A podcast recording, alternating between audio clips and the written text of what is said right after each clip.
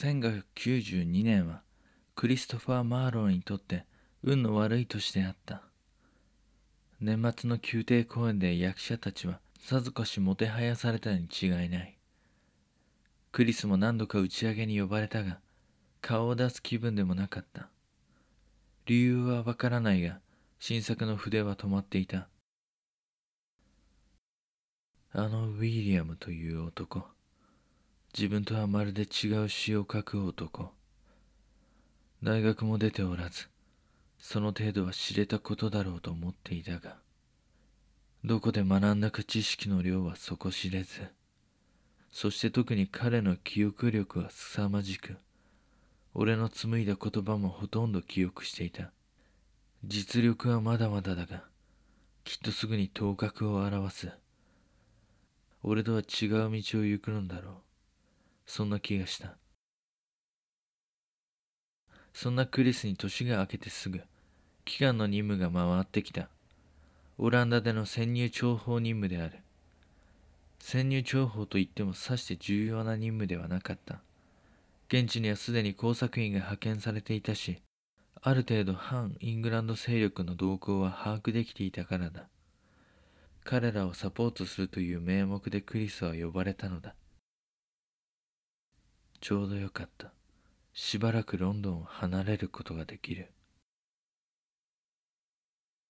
1月も半ばを過ぎる頃クリスはオランダの港町フリシュンゲンに立っていた。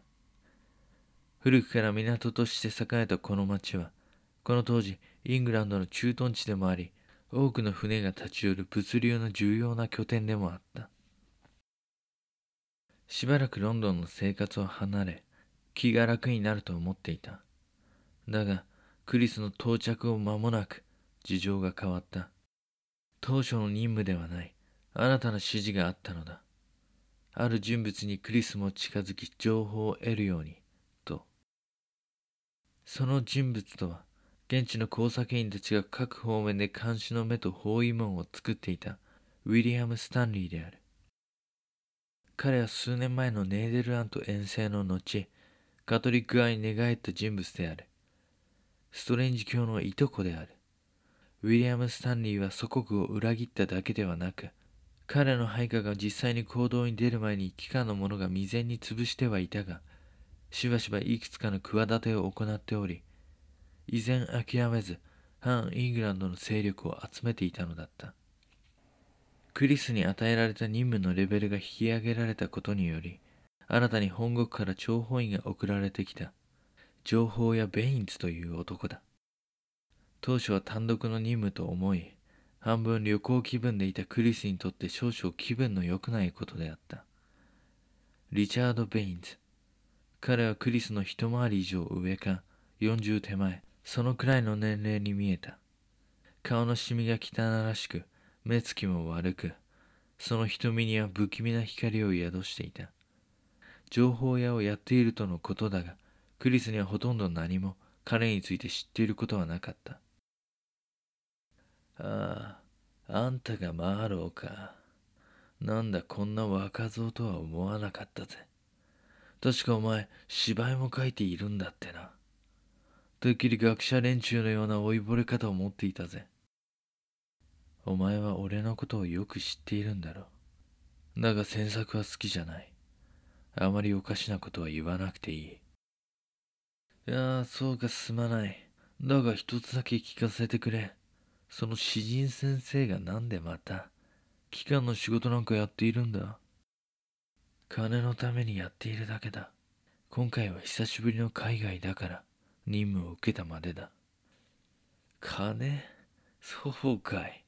この仕事がまともな金になるわけでもないのに。お前さんにはこんなことしなくったって、金を出してくれる後ろ盾があるんじゃねえのかい。実際、クリスにはパトロンがいた。ただ、それは質素な暮らしをしていたわけではないクリスにとって、生活のほとんどを賄いきれるほどの額でもなく、問題を起こした際に機関からの助けがないときは、保釈のため少しばかり金を融通してもらうこともあった。また機関という後ろ盾も何かと犯罪まがいの問題行動を起こすクリスにはどうしても必要なものだった。有り余るほどの金好きに動ける力それに憧れた。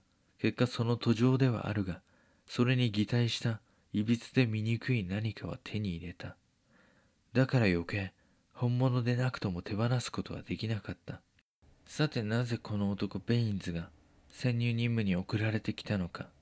詳細は聞けばベインズはかつてカトリック教徒であった。今回はその経歴を生かしてカトリック教徒に近づく計画である。だがどこのものとも知れないカトリックを名乗る男がやすやすと地下組織に近づけるものではない。カトリックだろうが何だろうが必要なものは何だと思う？ああそれはもちろん一番信用できるものさ。その通り金だ。ロンドンでも地下に潜ったカトリックは金をどうしていると思う？クリスにはとっておきのアイディアがあった。偽金だよ。活動資金に偽金を使うんだ奴らは。そして俺はその作り方を知っている。クリスたちは偽金作りを振り信玄で成功することができれば組織に近づけると考えた。そこで早速現地で金細工師をスカウトし計画を開始した。貨幣偽造はクリスが以前ニューゲート監獄で得た知識で簡単に成功した。偽造した貨幣とその技術を餌にカトリックへ近づくことだけではなくクリスはその貨幣を自身の活動資金と懐を肥やすことにも使おうと考えていた。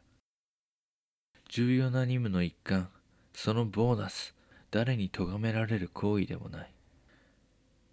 予想外の任務変更はクリスにとって良き方向へと転がった。重大な任務に対する正当な報酬はこれくらいでないといけない。はずだった。組織へ難なく近づくことができ当然のように偽金を自身のためにも使った。だがそれを許さなかった者がいた。許さなかったというよりもクリスのその恐れ知らずの振る舞いにおじけづいた者がいたのだ。そう計画のパートナーベインズだった。おいおいマーロ偽金を懐に入れるなんてやりすぎじゃないか。こんなことがロンドンに知れたら俺たちはただじゃ済まないぞ。どんな罰を受けることになるのか。お前は分かっているのか。何をおじけつくことがあるベインズ。お前も好きに使っていいんだぞ。常々お前だって機関からの見返りには不満を抱いていたじゃないか。当然の権利役得それとも何か？これが偽金だと見抜かれてしまうことにおじけついているのか？もう一度手に取って見てみろ。誰が見抜けるものか？ああ確かにあんたには言ったよ。金に見合わない仕事だってな。でもそもそも偽金作りなんてこと当局は知らない。黙ってやっていることなんだぞ。なら黙っていればいい。方法は問わないはずさ。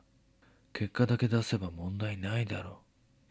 そんなこと知られずにやっていくことなんてできるわけがないだろう。できたとして確かにこれは誰にも見抜けないほどの出来だよ。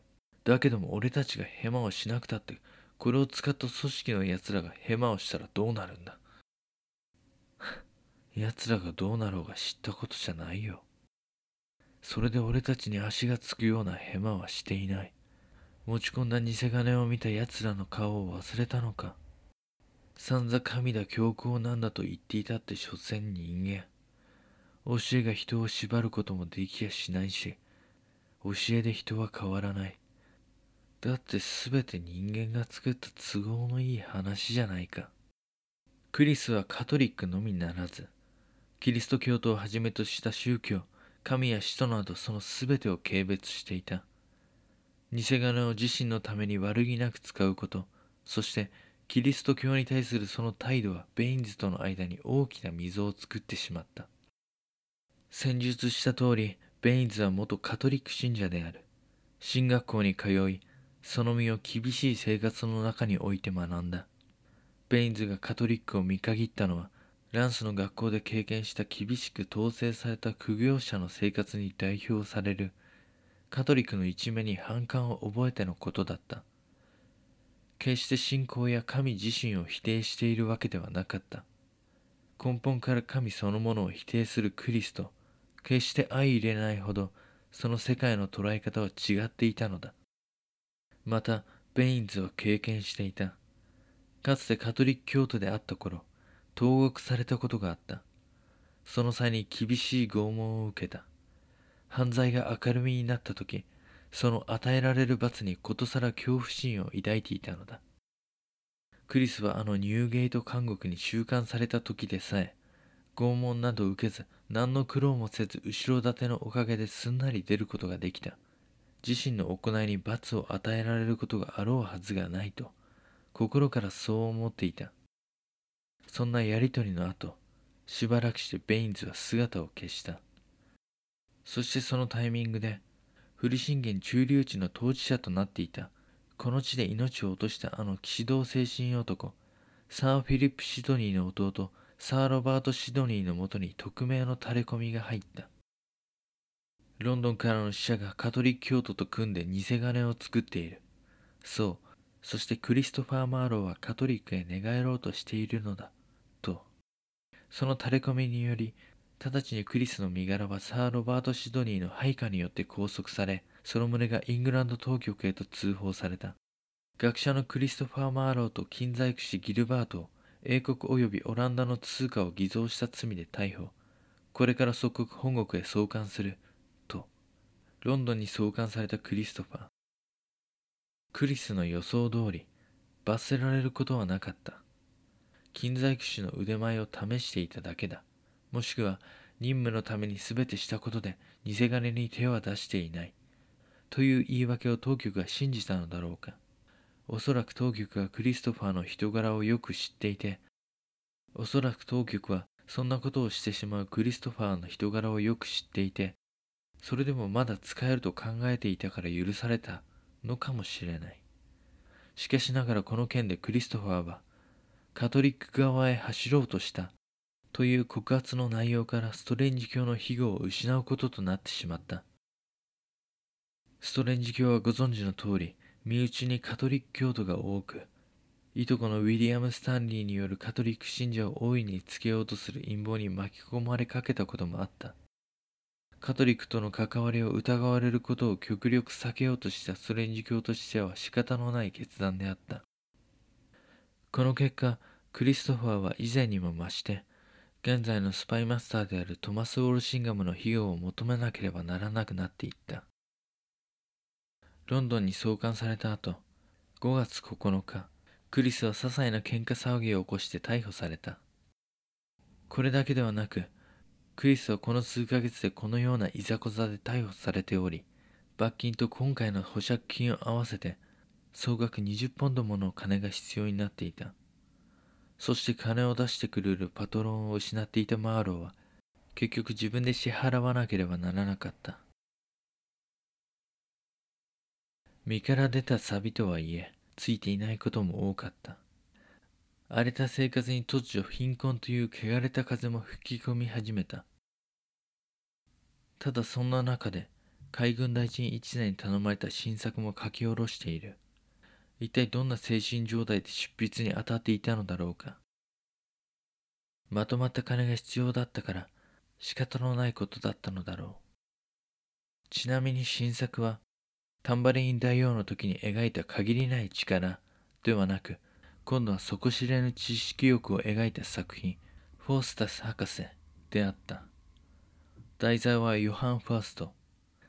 錬金術の実験中に爆死したとされ5体はバラバラとなったドイツの伝説ファーストを元にした悲劇。